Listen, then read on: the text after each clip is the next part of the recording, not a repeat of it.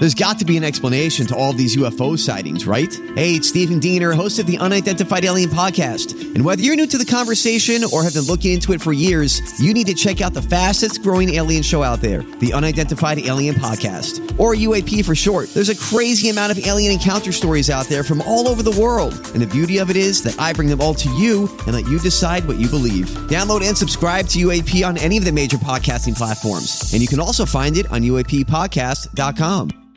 Hi, everybody. This is Adriana Trigiani. I'm the host of You Are What You Read. I have the privilege of interviewing luminaries of our times about the books that shaped them from childhood until now. We get everybody from Sarah Jessica Parker to Kristin Hannah, Mitch Albom, Susie Essman, Craig Ferguson, Rainn Wilson, Amor Towles, you name it, they come, they share. New episodes of You Are What You Read drop every Tuesday on Apple, Spotify, or any major streaming platform wherever you listen to your podcasts. Thought you might be able to help. help, help. This is a My Talk Dirt Alert. Everything you need to know from the world of entertainment and pop culture at the top of every hour on My Talk 1071. Now tell us everything. Harry Styles was held up at knife point in London on Valentine's Day. Sources say the robber demanded cash. Harry played it cool, handed over some money, and then the guy ran off. Harry Styles was unharmed. I believe the perpetrator is still at large. Uh, That's so terrifying. Scary. Yeah. Is he talking about that? Like, where? No. So this was a story in the Daily Mirror tabloid, and they confirmed with London police that Wow. this actually happened. That's just Wow. terrifying. Mm-hmm. I'm glad he's okay. Oh, no thanks.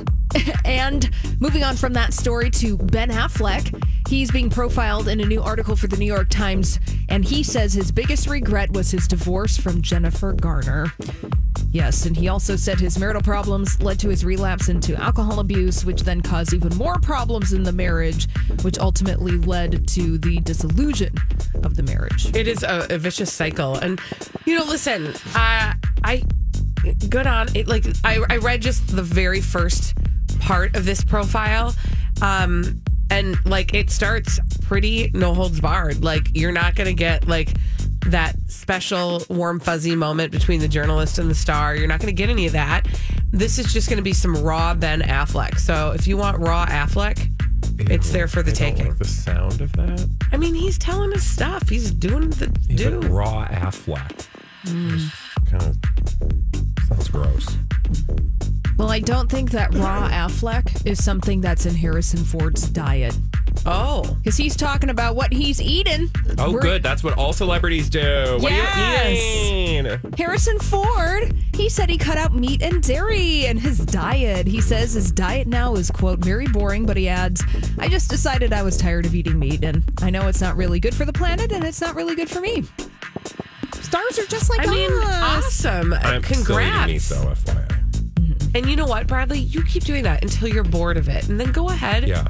and change it. I will never get bored of meat I, like I that, will I never feel get bored of strongly men. about that as well.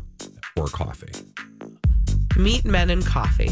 What else do you need? That's all you need, Brad. Thank you. That's going to be the title of my autobiography. Meat, men, and coffee. Not by Bradley necessarily in that order. That's the subtitle. That's all the dirt we have this hour. For more, check out mytalk1071.com or download the MyTalk app.